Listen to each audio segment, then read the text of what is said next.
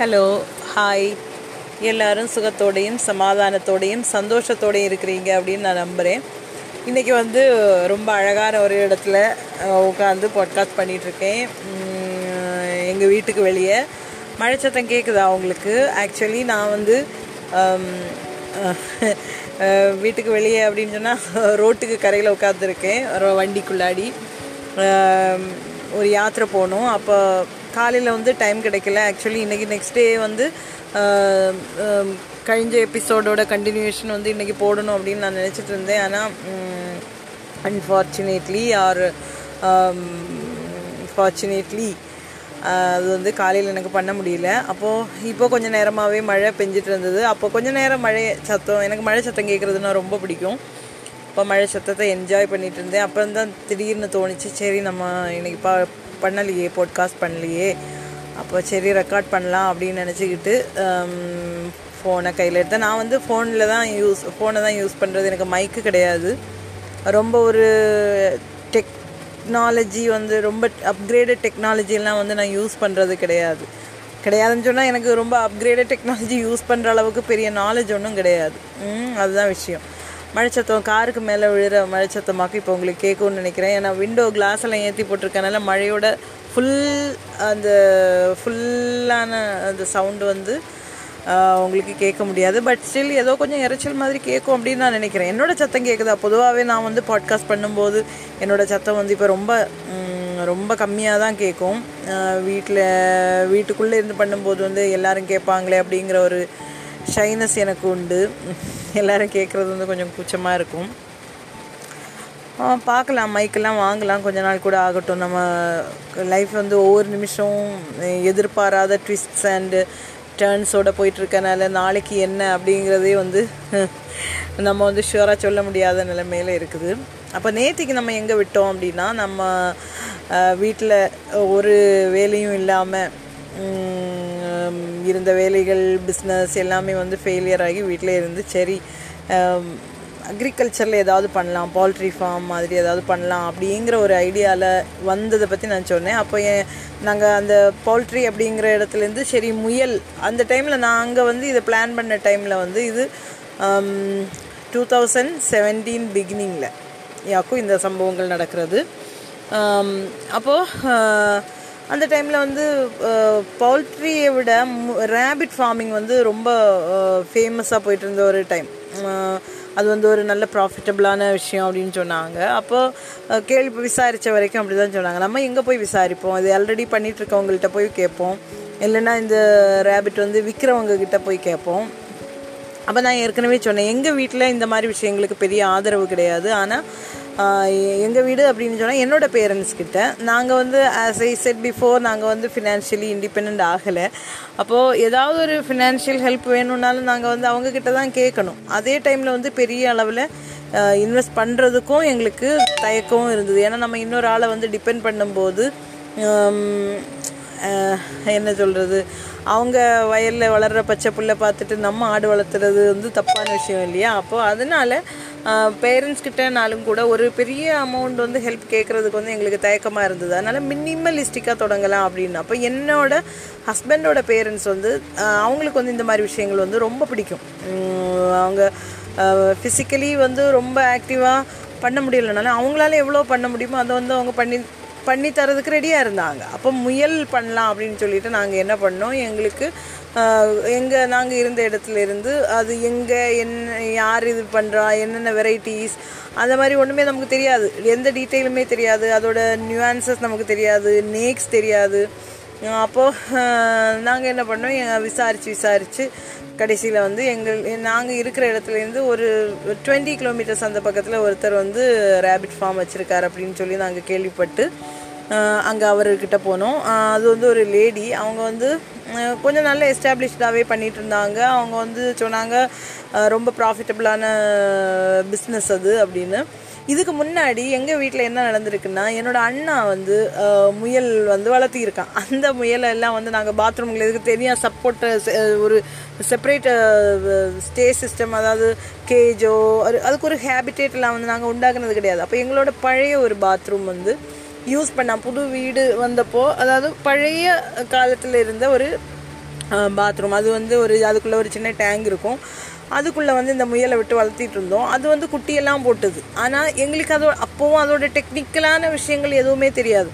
ஆனால் என்ன ஆச்சு அப்படின்னா இந்த கதவு பாத்ரூமோட கதவு வந்து ரொம்ப பழைய என்ன திரவிச்சு போன கதவுன்னு சொல்லுவோம் இல்லையா? ரொம்ப அது தகட்டு தகட்டுனால ஆன கதவு. அது வந்து துருப்பிடிச்சு கீழே எல்லாம் பேஸ் எல்லாம் வந்து ரொம்ப இதாக இருக்கும். அப்போ இதோட மனம் வந்து நம்ம முயலோட மனம் வந்து எந்த அளவுக்கு அட்ராக்டிவாக பூனைக்கு நாய்க்கெல்லாம் இருக்குன்னு நமக்கு தெரியாது. இது ஒரு நாளைக்கு ம- ஒரு மார்னிங் வந்து நாங்கள் பார்க்கும்போது கொஞ்சம் கு குட்டிகளையும் பெரிய நாலு முயல் என்னமோ இருந்துன்னு நினைக்கிறேன். அதில் ரெண்டோ மூணோ முயலை வந்து அது கொண்டு போட்டுது. இல்லை ரெண்டு முயலை வந்து கொண்டு போட்டுது. கடைசியில் ரெண்டு மீதி இருந்து அதை வந்து கடைசியில் எப்படி வெளியே விடுறது அப்படின்னு தெரியாமல் அதை வந்து நாங்கள் என்னோட பாத்ரூமுக்குள்ளே கொண்டு வச்சு கொஞ்ச நாள் அதை வந்து பார்த்து நமக்கு வந்து அது ஆக்சுவலி நம்முடைய காலை கடன்களை எல்லாம் முடிக்கிறதுக்கு அது வந்து அது இது வந்து கொஞ்சம் காலம் முன்னாடி நடந்த கதை. அதாவது எங்கள் அண்ணாலாம் உயிரோடு இருந்த டைமில் நடந்த கதையாக்கும் இந்த முயல் வளர்த்தின கதை. கடைசியில் வந்து அது வந்து ரொம்ப சென்சிட்டிவ் ஆகி அந்த டிசீஸ் வந்து இன்ஃபெக்ஷன் எல்லாம் வந்து அது இறந்து போயிருச்சு. ஆக்சுவலி டெக்னிக்கலாக நமக்கு அதுக்கு என்ன ஃபீட் கொடுக்கணும் தெரியாது. நாங்கள் வந்து சாதாரணமாக முறுக்கு மரம்னு சொல்லுவாங்க. முறுக்கு அந்த ஃபுல்லாக முள்ளாக இருக்கும். அந்த முறுக்கு மரம். அதோட இலை வந்து அதுக்கு ரொம்ப பிடிக்கும். கேரட்டு இந்த மாதிரி விஷயங்கள் எல்லாம் போட்டு அப்புறம் ஃபீல்டில் வெளியே முற்றத்தில் கிடக்கக்கூடிய புல் இதெல்லாம் போட்டு தான் வளர்த்திட்டு இருந்தோம் அதர் அதர் அதுவும் நம்ம ஒரு பிஸ்னஸ் பர்பஸாகவோ கமர்ஷியல் பர்பஸாகவோ நம்ம பண்ணது கிடையாது.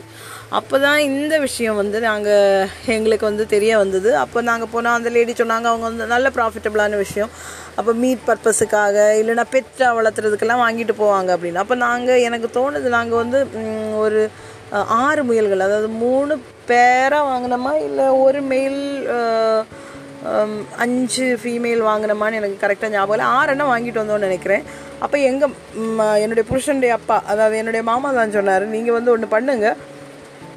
இது வந்து இங்கே கொண்டு விட வேண்டாம். ஏன்னா ஃப்ரீ அதாவது இதை வந்து ஃப்ரீக்வெண்ட்டாக பார்க்குறதுக்கு கேர் கேர் பண்ணுறதுக்கு யாராவது வேணும் இல்லையா? அதனால் இங்கே என்ன என்னுடைய கசின் தான் அவன் சின்ன பையன். அப்போ இந்த மாதிரி விஷயங்களில் வந்து கொஞ்சம் இன்ட்ரெஸ்ட் இருக்கும் இல்லையா? அப்போ அதனால அவன் இப்போ நமக்கு அவங்களுக்கு வந்து கொஞ்சம் அது வந்து கொஞ்சம் கஷ்டமாக இருந்தது. ஏன்னா அந்த டைமில் வந்து எங்கள் வீட்லேயும் ரப்பர் பால் விட்டுறது அந்த மாதிரியான க விஷயங்கள் எல்லாம் இருந்ததுனால அவங்களுக்கு வந்து டைம் இருக்காது. அது மட்டும் இல்லை அதுக்கு வந்து கேஜ் செட்டப் எல்லாம் பண்ணல. அப்போ நாங்கள் என்ன பண்ணோம்? ரெண்டு மூணு சின்ன கேஜ் வாங்கி எங்களுக்கு வெளியே வந்து ஒரு சின்ன ஷெட் மாதிரி உண்டு. ஒரு சின்ன சின்ன ஒரு குட்டி ஷெட்டு அந்த ஷெட்டுக்குள்ளேயே வச்சு இதை செட் பண்ணி வச்சுருந்தோம். அப்போ காலையில் எவ்ரிடே மார்னிங் வந்து என்ன பண்ணுவோம்னா இது இதுக்கான புல் வந்து எல்லோரும் எல்லாரும் சொன்னாங்க இந்த கடற்கரையில் பீச் சைடில் வந்து ஒரு ஒரு சின்ன புல் கிடக்கும் நீங்கள் பார்த்துருப்பீங்களான்னு எனக்கு தெரியல. அப்படி தரையோட தரையாக வந்து நம்ம மூவி சாங்ஸில் பீச் சைடில் உள்ள சாங்ஸ்ல எல்லாம் நீங்கள் பார்த்துருப்பீங்க. தரையோட தரையாக அப்படியே வளர்ந்து போயிட்டுருக்கும். அது வந்து ரொம்ப முயலுக்கு வந்து ரொம்ப பிடிக்கும் அப்படின்னு சொல்லிட்டு அப்போது எவ்ரி மார்னிங்கில் ஆல்டர்னேட்டிவ் டேஸில் வந்து நாங்கள் காரில் போய் அவன் என்னோட கசினையும் கூட்டிகிட்டு போய். அவன் வந்து பறித்து அவனும் என்னுடைய ஹஸ்பண்டுமா பறித்து அதை மூட்டையை கட்டி காருக்குள்ளே போட்டு கொண்டு வருவோம். அப்புறம் ஒரு டூ த்ரீ டேஸுக்கு வந்து இதுதான் அதோட ஃபுட்டாக இருக்கும். இது போக தண்ணி வைப்போம் அந்த மாதிரி. இப்போ இந்த ஃபுட்டு எங்கள் அம்மா வந்து ஆக்சுவலி என்னன்னா இது மாதிரி விஷயங்கள்லேருந்து வந்து அவங்க சலிச்சுப்பாங்க. எதுக்கு இப்படி கொண்டு வரீங்க அப்படின்னு.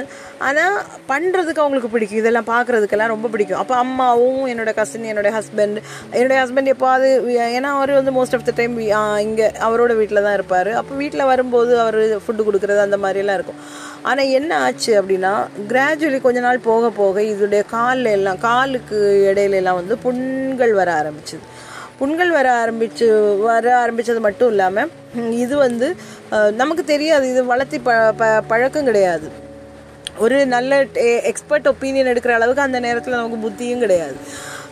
யூடியூப் அந்த மாதிரி விஷயங்கள் எல்லாம் வந்து ரொம்ப பார்த்து இது பண்ணுறதும் கிடையாது. யூடியூபிங் வந்து யூடியூப்பில் வந்து நமக்கு நிறைய இன்ஃபர்மேட்டிவான விஷயங்கள் கிடைக்கும். நிறைய குப்பை கிடைக்கும். அந்த மாதிரி. ஆனாலும் அந்த டைம்லாம் வந்து யூடியூப் எல்லாம் பார்த்து நாங்கள் அது பண்ணலை. அப்போ என் எப்படினாலும் இதுக்கு இன்ஃபெக்ஷன் வந்து வந்து இந்த ஆறில் ஒன்று ஒன்றா இறந்து போக ஆரம்பிச்சிது. இதுக்குள்ளே என்ன ஆச்சுன்னா சில மீ முயல்கள் வந்து அதனுடைய முடியெல்லாம் உதிர ஆரம்பிச்சிது. அப்போ நமக்கு பயமாக இருக்கும். என்ன ஆச்சு என்ன ஆச்சுன்னு தெரியல. அப்போ தான் எல்லோரும் சொன்னாங்க நாங்கள் வந்து விட்டுருந்தது வந்து இம்போர்ட்டட் வெரைட்டி அதாவது சோவியட் சிஞ்சிலா அப்படின்னு சொல்லக்கூடிய ஒரு முயல் வெரைட்டி இது வந்து ரொம்ப சென்சிட்டிவாக அதாவது சில அதாவது ரொம்ப அதோட சர்வைவல் வந்து ரொம்ப டிஃபிகல்ட்டாக இருக்கும். நம்ம வந்து அவ்வளோ கேர் பண்ணாதான் அது வந்து சர்வைவ் பண்ணும். இல்லைன்னா வந்து அது இறந்து போகிறதுக்கான வாய்ப்புகள் ரொம்ப ஜாஸ்தி அப்படின்னு. இதெல்லாம் பிற்காலத்தில் தான் எங்களுக்கு போக போக தான் தெரியும். அதுக்குள்ளாடியே மூணு நாள் என்னத்தை நாங்கள் இழந்துட்டோம். பை திஸ் டைம் நமக்கு எல்லாம் தெரிஞ்சு வர்றதுக்குள்ளே இந்த எதுக்கு காலுக்கு இடையில தான் புண்கள் வரும் அப்படின்னு சொன்னாங்க. அதுக்கப்புறம் அந்த அந்த புண்கள் வந்து அது அப்படி கழுத்தில் அதோட கைகள் எல்லாம் அப்படி பரவி பரவி அதுக்கப்புறம் ஒன்ஸ் அது வந்துச்சுன்னா நமக்கு வந்து அது ம- இறந்து போயிடும் இதுக்கான மெடிசின்ஸ் நமக்கு தெரியாது. அந்த மாதிரி எந்த ஒரு விஷயமுமே எங்களுக்கு தெரியலை. அப்போது இது ஆக்சுவலி ஒரு த்ரீ ஃபோர் மந்த்ஸ் கிட்ட போயிருக்கும்னு நினைக்கிறேன். குட்டி போடுற மாதிரி இருக்கும் அந்த முடி உதிர்றதுல வந்து ஆக்சுவலி அது வந்து அதோட ப்ரெக்னென்சி பீரியடில் பண்ணுறது அது எங்களுக்கு தெரியாது. குட்டி போட்டால் அந்த குட்டியை வந்து அது கடிச்சு சாப்பிட்றதுக்கான வாய்ப்புகள் ரொம்ப அதிகம். ஏன்னா அதோட உடம்புல வந்து டெஃபிஷியன்சி வரும்போது அதாவது விட்டமின்ஸ் ஏதோ ஏதோ விட்டமின் டெஃபிஷியன்சி நியூட்ரியன் டெஃபிஷியன்சி வரும்போது அது வந்து அதோட குட்டிகளையே பிடிச்சி சாப்பிட்ரும் இந்த விஷயங்கள் எல்லாம் நமக்கு அப்புறமா தான் தெரியும். இது கமர்ஷியலாக பண்ணும்போது ஆக்சுவலி நம்ம இந்த மாதிரி ப்ரிப்பரேஷன்ஸ் இல்லாமல் பண்ணுறது வந்து ரொம்ப ரொம்ப முட்டாள்தனம் அப்படின்னு சொல்லலாம். அன்னைக்கு அதெல்லாம் தெரியாது நமக்கு. எப்படியாவது ஏதாவது ஒன்று பண்ணணும் அப்படிங்கிற ஒரு ஆதங்கத்தில் இப்போ வெளியே இருந்து பார்க்குறவங்களுக்கு இது வந்து ரொம்ப முட்டாள்தனமான ஒரு காரியமாக இருக்கு தெரியலாம். வெளியே இருந்து பார்க்கும்போது அவங்களுக்கு இது- இது எல்லாம் பணக்கொழுப்பில் பண்ணுறது அப்படின்னு தோணலாம் அப்படியெல்லாம் இல்லை. ஆக்சுவலி கையில் எடுக்கிறதுக்கு கூட அஞ்சு பைசா இருக்காது. மற்றவங்களோட தயவில் தான் நம்ம வாழ்ந்துட்டுருக்கோம். எப்படியாவது இது பண்ணணும் அப்படிங்கிற ஒரு ஆதங்கம் மட்டும்தான். அப்படி இருக்கும்போது தான் எங்களுக்கு பவுல்ட்ரி பக்கம் சரி பவுல்ட்ரி பண்ணலாம் அப்படின்னு சொல்லிட்டு அப்போ நாங்கள் என்ன பண்ணோன்னா ஒரு முதல்ல வந்து எங் அதாவது பவுல்ட்ரி அப்படின்னு சொன்னால் கோழி வந்து வேறு எந்த பர்பஸுக்கும் கிடையாது முட்டை. முட்டை பர்பஸுக்காக எக் பர்பஸுக்காக நம்ம வாங்கலாம் அப்படின்னு சொல்லிட்டு என்ன பண்ண நமக்கு அது எந்த ஏஜில் அது முட்டை எந்த ஸ்டேஜில் அது முட்டை போடணும்லாம் நமக்கு தெரியாது. அப்போது நாங்கள் வந்து என்ன பண்ணோன்னா இந்த வாட்டி அதாவது அதாவது கழிஞ்ச தடவை முயல் விஷயத்தில் பண்ண தவறுகள் வந்து நம்ம பண்ணக்கூடாது அப்படின்னு சொல்லிட்டு நாங்கள் என்ன பண்ணோன்னா ரிசர்ச் பண்ண ஆரம்பித்தோம் அப்போ இந்த யூடியூபிங் நெட்டில் சர்ச் பண்ணுறது எவ்வளோ அதோட லேயிங் ஸ்டேஜ் என்ன எத்தனை மாதத்தில் லே பண்ணும் எத்தனை வருஷம் வரைக்கும் அது லே பண்ணும் இந்த மாதிரி விஷயங்கள் எந்த இது வந்து அதாவது அந்த டைமில் என்னுடைய பிள்ளை வந்து ஸ்கூலுக்கு போக ஆரம்பித்தான் கடையிலேருந்து முட்டை வாங்குறதெல்லாம் ரொம்ப கஷ்டமாக இருந்தது. அந்த டைமில் வந்து அதாவது மீட்டு எக்லாம் வந்து நிறைய கலப்படங்கள் நடக்குது அப்படிங்கிற ஒரு இதெல்லாம் வந்ததுனால சரி நமக்கு வந்து நேச்சுரலாக நமக்கு எக் வேணும். நமக்கு ரொம்ப கெமிக்கல்ஸ் இல்லாத அந்த மாதிரியான எக் வேணும் அப்படின்லாம் சொல்லிட்டு இந்த ரொம்ப ஆதர்ஷத்தோட ரொம்ப இதாக நாங்கள் பண்ணணும் அப்படின்னு சொல்லிட்டு. அப்போ நமக்கு ரிசர்ச் பண்ணும்போது தான் தெரியுது முட்டை ஒரு கோழி முட்டை போடணுன்னா மினிமம் அது ஃபோர் டு சிக்ஸ் மந்த்ஸ் அந்த டைமில் தான் அது பண்ணும் முட்டை போடும் அப்படின்னு. நாட்டுக்கோழி முட்டை வேணும். அந்த நாட்டுக்கோழி முட்டையினால் என்ன பிரயோஜனம்? நாட்டுக்கோழி முட்டை போடணும் அதோட அதோட லேயிங் டைம் எப்படி இருக்கும்? ஒவ்வொரு ப்ரீடுக்கும் வந்து அதோட லேயிங் கெப்பாசிட்டி எவ்வளோ ஒரு வருஷத்துக்கு எவ்வளோ முட்டை போடும் இந்த மாதிரி விஷயங்கள் எல்லாம் வந்து நாங்கள் படிக்க ஆரம்பித்தோம் அது அதுக்கப்புறம் அதுக்கு காமனாக வரக்கூடிய டிசீசஸ் என்ன? இந்த மாதிரி எல்லாம் விஷயங்களை படிச்சுட்டு இதெல்லாம் வந்து நாங்கள் ரொம்ப ரொம்ப நல்லதாக ஹேண்டில் பண்ணோம் அப்படின்னு எனக்கு இப்போவும் எனக்கு எதில் அந்த அதில் எந்த குறையுமே இல்லை. ஏன்னா நாங்கள் வந்து வெட்ஸை போய் பார்த்து அவங்கக்கிட்ட கேட்டு கடைசியில் நமக்கு பொறுமை கிடையாது. ஒரு ஒரு சின்ன குஞ்சை வாங்கி விட்டு அதை வளர்த்துறதுக்குள்ள பொறுமை இல்லை. அது அதனால நாங்கள் என்ன பண்ணோன்னா தேடி தேடி தேடி அந்த லேயிங் ஸ்டேஜ் அதாவது முதல்ல வந்து த்ரீ மந்த்ஸ் ஸ்டேஜில் கோழிகள் வளர்த்தி விற்கிறவங்கள்ட்ட போய் கொஞ்சம் எக்ஸ்பென்சிவாக இருக்கும். ஏன்னா அவங்க த்ரீ மந்த்ஸ் அதுக்கு ஃபீடு கொடுத்துருப்பாங்க. அதுக்கு வந்து இன்ஜெக்ஷன்ஸ் போட்டிருப்பாங்க டிசீசஸ்க்கு எதிராக வேக்சின்ஸ் கொடுத்துருப்பாங்க. வேக்சின்ஸ் எல்லாம் வந்து ரொம்ப இம்பார்ட்டண்ட்டான விஷயம். அப்போ இந்த விஷயங்களெல்லாம் போட்டு வளர்த்தக்கூடிய கோழிகள் வந்து கொஞ்சம் எக்ஸ்பென்சிவாக இருக்கும். ஆனால் சரி போட்டோம் அப்படின்னு சொல்லிட்டு நாங்கள் முதல்ல வந்து ஒரு எனக்கு தோணுது நாங்கள் ஃபஸ்ட்டு ஒரு பத்தெண்ணம் தான் வாங்கணும். நானே என்னுடைய ஹஸ்பண்ட் தான் போவோம். போய் அந்த அவரை கண்டுபிடிச்சி எங்கள்கிட்டேருந்து ரொம்ப தூரத்தில் அவர். எனக்கு தோணுது சம் ஃபிஃப்டி ஃபிஃப்டி கிலோமீட்டர்ஸ்க்கு மேலேயே இருந்திருப்பார் இருக்கும்னு நினைக்கிறேன். அவரோட அவர் தங்கியிருந்த இடம். அந்த இடத்துல நாங்கள் காரில் போவோம். போயிட்டு அந்த பத்து கோழியை வாங்கிட்டு வந்து வீட்டில் விட்டு வளர்த்த ஆரம்பித்தோம் அப்போது கூடு மட்டும்தான். நைட் வந்து செட்டில் ஆயிரும். அதர்வைஸ் அதுக்கு கேஜ் எல்லாம் கிடையாது. அல்லாமல் எந்த செட்டப்பும் கிடையாது. வீடை சுற்றி தான் அது வள வரும். ஏதாவது நம்ம அதுக்கு தனியாக தீவனம் ஃபீடெல்லாம் வாங்கி கொடுக்கறது கிடையாது. வீட்டில் இருக்கக்கூடிய மிச்சம் மீதி வர சாதம் அப்புறம் புல் நிறைய புல்லுண்டு வீடை சுற்றி அந்த மாதிரி. அப்போ அந்த போட்டே அப்படி வளர்த்திட்டு இருந்தோம். அப்போ அது வந்து ஒரு த்ரீ மந்த்ஸ் ஆன ஸ்டேஜில் ஒரு அதுக்கப்புறம் ஒரு one and half two months ஆகும்போது அது லே பண்ண ஆரம்பிச்சது. எக் லேயிங் ஆரம்பிச்சது. அது பயங்கர சந்தோஷமான விஷயம். அதுக்கப்புறம் எங்களுக்கு தோணுச்சு சரி பரவாயில்ல பத்து கோழி நமக்கு ஒரு டுவெண்ட்டி ஃபைவ் கூட வாங்கி விட்டுறலாம். அப்படின்னு. ஏன்னா நமக்கு பெரிய ஒரு லாஸ் மாதிரி ஒன்றும் தோணல. அப்போ நாங்கள் ஒரு இருபத்தஞ்சு கூட வாங்கினோம். இருபத்தஞ்சு கூட வாங்கினதுக்கப்புறம் எங்கள் ஹஸ்பண்டோட அப்பா சொன்னார் நமக்கு கொஞ்சம் அதை ஒரு நல்ல ஸ்கெயிலாகவே பண்ண நல்லதாகவே பண்ணலாமே அப்படின்னு சொல்லிட்டு ஃபிஃப்டி வாங்கி விட்டோம். வாங்கி விட்டதுக்கப்புறம் லேயிங் ஒரு எனக்கு தோணுது ஃபர்ஸ்ட் ஒன் மட்டும்தான் த்ரீ மந்த்ஸ் டைமில் வாங்கி விட்டோம். இது எல்லாமே வந்து one and half months one month one month வளர்ந்தது ஒன் அண்ட் ஆஃப் மந்த் வளர்ந்தது. அந்த மாதிரியான ஸ்டேஜில் வந்து um, uh, uh, வாங்கி விட்டுருந்தோம். அப்போ லேயிங் ஆரம்பித்ததுக்கப்புறம் என்ன ஆச்சுதுன்னா அக்கம் பக்கத்தில் வந்து கேட்டு வர ஆரம்பித்தாங்க அப்போது அவங்க வந்து நாட்டுக்கோழி வேணும் நாட்டுக்கோழி முட்டை வேணும் அப்படின்னு சொல்லிட்டு கேட்டு வர ஆரம்பித்தாங்க அது வந்து எங்களுக்கு ஒரு நல்ல ஒரு um, நமக்கு இன்கம் அப்படின்னு பார்க்குறது கிடையாது. பட் டெய்லி நமக்கு ஒரு சின்ன தொகையாவது கிடைக்கும்.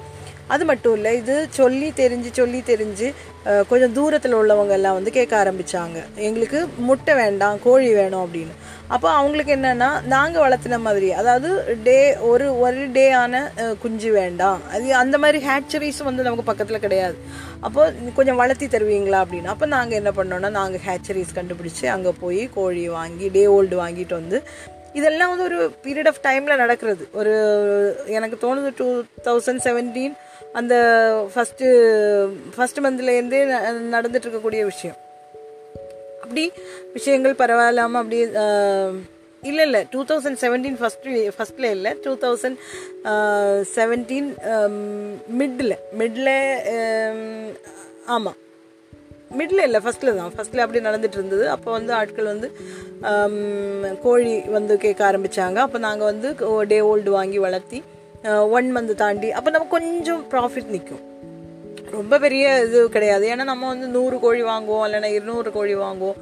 அதை வந்து விற்கும்போது நமக்கு ஒரு கோழியில் மேபி ஒரு டுவெண்ட்டி ஃபைவ் தேர்ட்டி ருபீஸ் கிட்டே நமக்கு ப்ராஃபிட் நிற்கும் எல்லா ஏன்னா நம்ம நிறைய ஃபீட் நம்ம அது வந்து ஒரு பிஸ்னஸ் மாதிரி இப்போ கமர்ஷியலாக பண்ணும்போது நம்ம அதுக்கு தானே ஃபீடு கொடுக்கணும் அதுக்கு தானே எல்லா விஷயங்களும் நம்ம பார்க்கணும் நம்ம வீட்டில் மிஞ்சி மிஞ்சி வர சோறை போட்டு நூற்று நூறு கோழி நூறு இருநூறு கோழி நம்ம வளர்த்த முடியாது அதுக்கான கேஜ் வைக்கணும் அப்போ நாங்கள் என்ன பண்ணோம்னா ஒரு கேஜ் சின்னதாக மினியாக ஒரு கேஜ் எல்லாம் போட்டு கேஜில் சின்ன ஒரு கூடு. ரொம்ப அட்வான்ஸ்டாக ஒன்று ஒன்று இருந்த கூடு கிடையாது. ஒரு சாதாரண கூடெல்லாம் போட்டு அதுக்குள்ளே நாங்கள் வந்து கோழியை வளர்த்த ஆரம்பித்தோம் அப்படி இருக்கும்போது அப் அது பரவாயில்லாமல் போயிட்டு இருந்தது அப்போ நாங்கள் என்ன நினச்சோம் அப்படின்னா அது அதை வந்து ஸ்லோவில் ஸ்லோவாக வந்து எஸ்டாப்ளிஷ் பண்ணலாம் அப்படின்னு சொல்லிட்டு நாங்கள் பிளான் பண்ணிகிட்டு இருந்தோம் அப்போ இதுக்குள்ளேயே கோழிகள் போகிறது போலவே கூடவே நமக்கு வந்து லேயிங் ஸ்டேஜான கோழிகள் உண்டு. அப்போ முட்டையும் கிடைக்கும். அப்போ டெய்லி நூறு முட்டை நூற்றம்பது முட்டை two hundred eggs three hundred eggs எல்லாம் வந்து நிசாரமாக கிடைக்கும். ம்.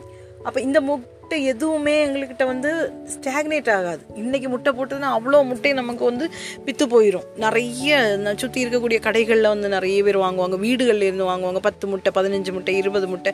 சென்னையிலேருந்து அதாவது அவங்க பிள்ளைங்க சென்னையில் இருப்பாங்க. அவங்களுக்கு திங்ஸ் இங்கேருந்து பார்சலில் வண்டியில் பார்சல் அனுப்புவாங்கல்ல. அப்போ அந்த மாதிரி பேரண்ட்ஸ் எல்லாம் வந்து வாங்குவாங்க.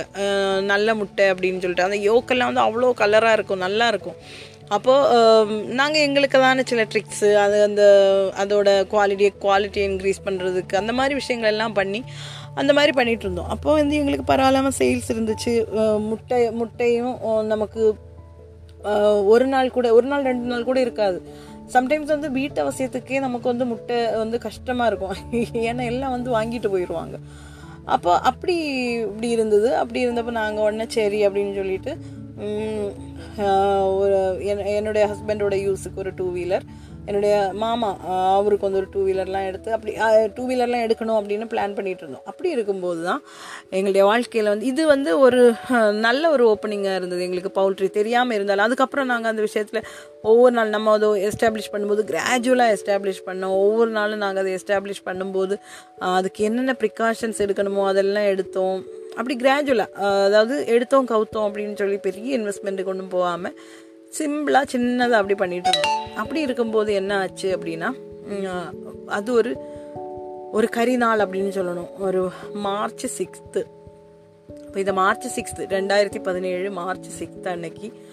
ஆக்சுவலி அது வந்து எப்படி சொல்கிறதுன்னு எனக்கு தெரியல. அன்றைக்கி அன்னைக்கு என்ன ஆச்சுன்னா ரெண்டு என்ன- என்னோட பாத்ரூமில் இந்த கமோடு வந்து லைட்டாக விரிசல் விட்டு இருந்தது.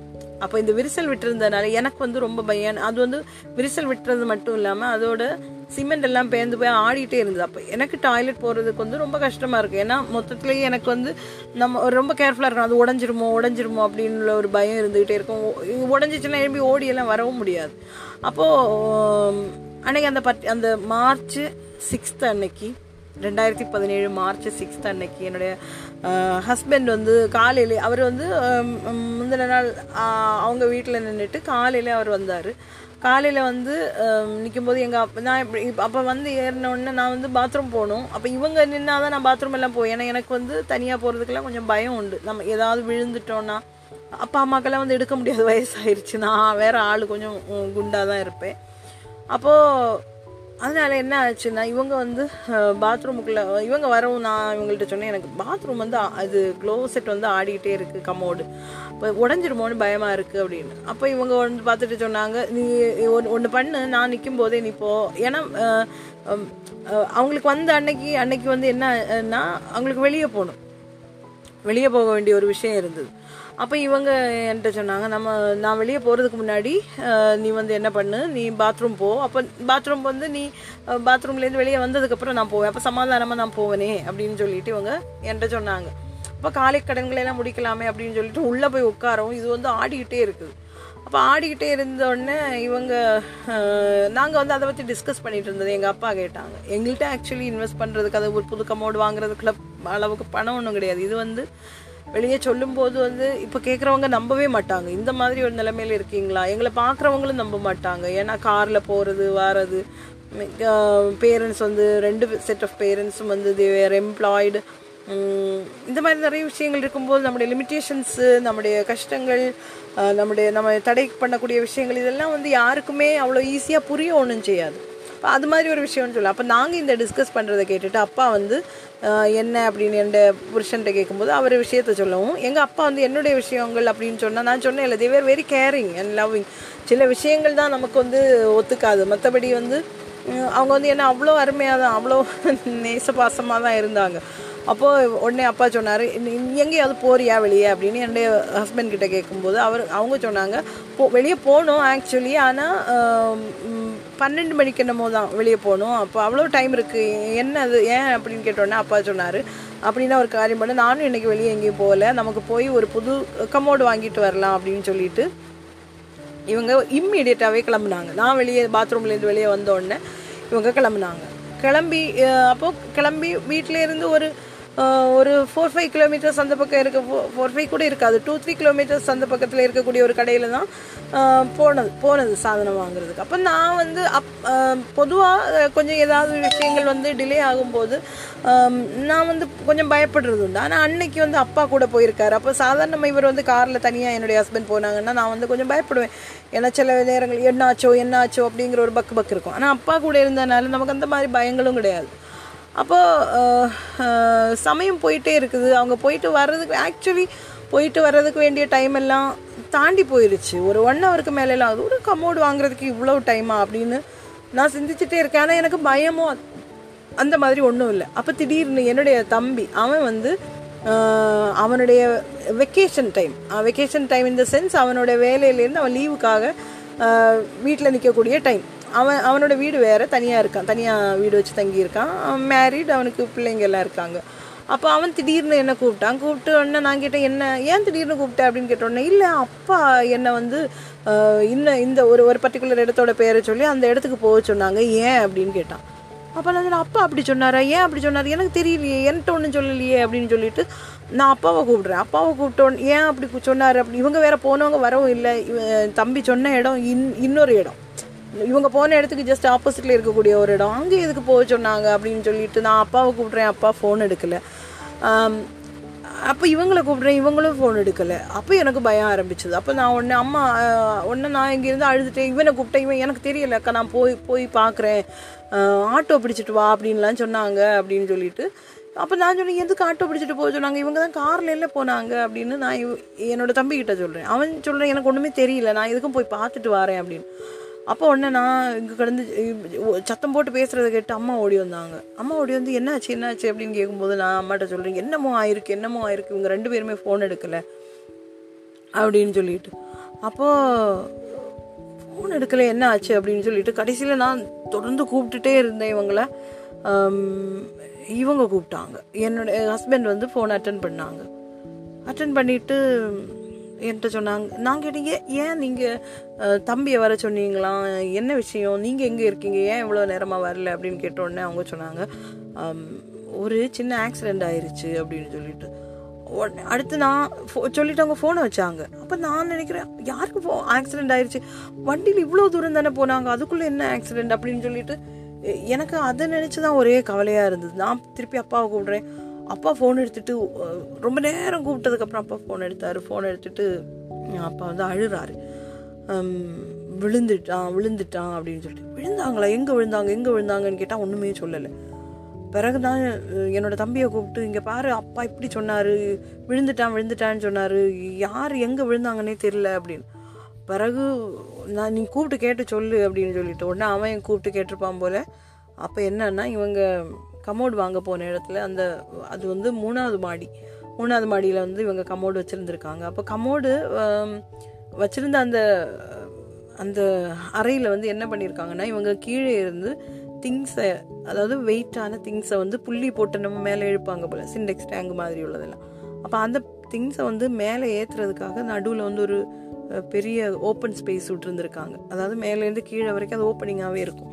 அந்த ஸ்பேஸில் வந்து என்ன ஆகும்னா அதை வந்து தடுக்கிறதுக்காக ஒரு சின்ன க- கம்பி வேலி கட்டியிருந்தப்பாங்க போல். ஆனால் முந்தின நாள் என்னமோ அந்த திங்ஸை ஏற்றுறதுக்காக வேண்டி அவங்க வந்து அதை திறந்து வச்சுருந்துருப்பாங்க போல. அப்போ நம்ம எதிர்பார்க்க மாட்டோம் இல்லையா? நம்ம மனசுக்குள்ளே இப்படி ஒரு ஓட்டை இருக்குது நம்ம ஃபர்ஸ்ட் டைம் அங்கே போகிறோம் ஒரு ஓட்டை இருக்குது விழுந்துரும் அப்படின்னு நமக்கு தெரியல. இவங்களுக்கு தெரியல. இவங்க என்ன பண்ணாங்க? போய் இந்த ரென் அந்த தேர்ட் ஃப்ளோரில் வந்து கொமோட் இருக்குன்னு சொன்னாங்க. அங்கே போனாங்க. போகும்போது அங்கே இருந்த ஒரு அதாவது எந்த ஒரு டைப்பு எனக்கு ஒத்து வரும்னு சொல்ல முடியாது. அப்போ தரையில் ஃபிக்ஸ் பண்ணுற மாதிரியான கமோட் தான் வேணும். அப்போது இவங்க ஒன்று பார்க்கும்போது அந்த ஷோரூமோட கிளாஸ் விண்டோ பக்கத்தில் டிஸ்பிளேயில் இது இருந்திருக்கோன்னு அதுதான் அதுதான் வேணும்னு சொல்லிட்டு கால் அவங்க நெக்ஸ்ட் எடுத்து வச்சது அந்த ஓட்டையில். நம்ம எதிர்பார்க்க மாட்டோம் இல்லையா? நமக்கு அங்கே ஒரு பெரிய ஓட்டை இருக்குது அப்படின்னு. அவ்வளோதான் அவ்வளோதான் தெரியும் அவங்களுக்கு விழுந்துட்டாங்க. மேலே இருந்து கிட்டத்தட்ட முப்பது அடி உயரத்துலேருந்து அவங்க விழ ஆரம்பித்தாங்க விழ ஆரம்பித்தவங்களுக்கு என்ன செய்யன்னு தெரியல. அவங்க அப்படியே எப்படியோ திரும்பினாங்க அப்படின்னு சொன்னாங்க. விழுந்து கீழே விழுந்தது தான் தெரியும். ரெண்டு காலுமே அவங்களுக்கு உடஞ்சு போயிருச்சு. கால் விழுந்து இடுப்பு அசைதான்னு தெரியல. ஒன்றுமே தெரியல. இடுப்பு அடிபட்டுச்சா அப்படின்னு ஒன்றும் அவங்களுக்கு தெரியல அந்த நேரத்தில். அப்போது உடனே எல்லாரும் ஓடி வந்தாங்க. ஓடி வந்த உடனே இவங்களுக்கு வந்து ஞாபகம் இருந்துச்சு. உடனே இவங்க சொன்னாங்க எனக்கு எனக்கு கால் கால் அப்படியே திரும்பி இருந்துச்சு. இடது கால். கால் ஒடிஞ்சுது.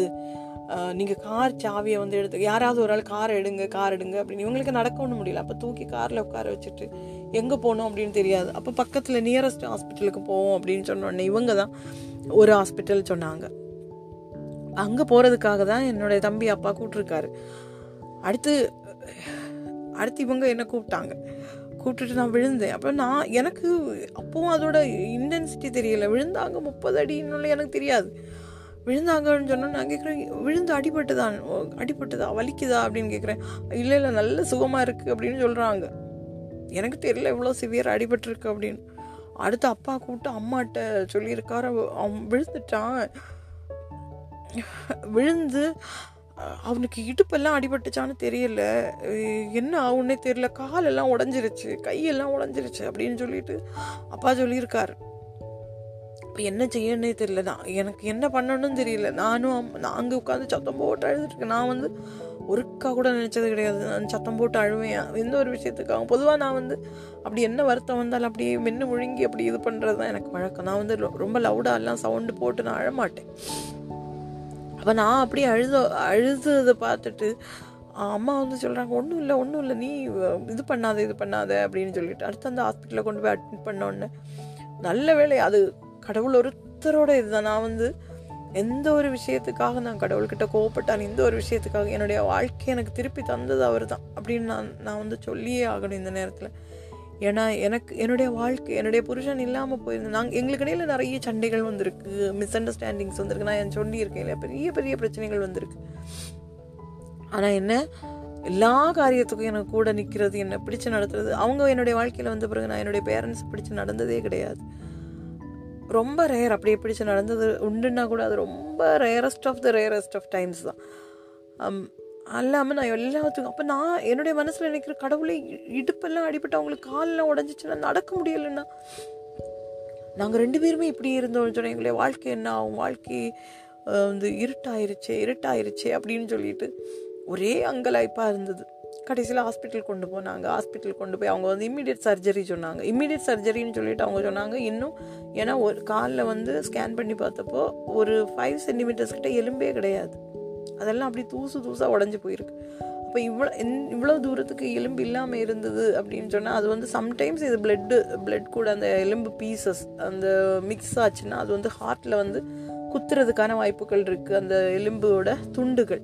அந்த எலும்பு துண்டுகள் ஹார்ட்டில் குத்துச்சுன்னு சொன்னால் நமக்கு வந்து ஹார்ட் வந்து இருக்கிறதுக்கான வாய்ப்பே வந்து கிடையாது. நம்ம உயிரோடவே இருக்க மாட்டோம். அப்போ அதுக்காக ஒரு டுவெல் ஹவர்ஸ் வெயிட் பண்ணிவிட்டு நாளைக்கு காலையில் சர்ஜரி பண்ணலாம் அப்படின்னு சொல்லிட்டு சொல்லியிருந்தாங்க.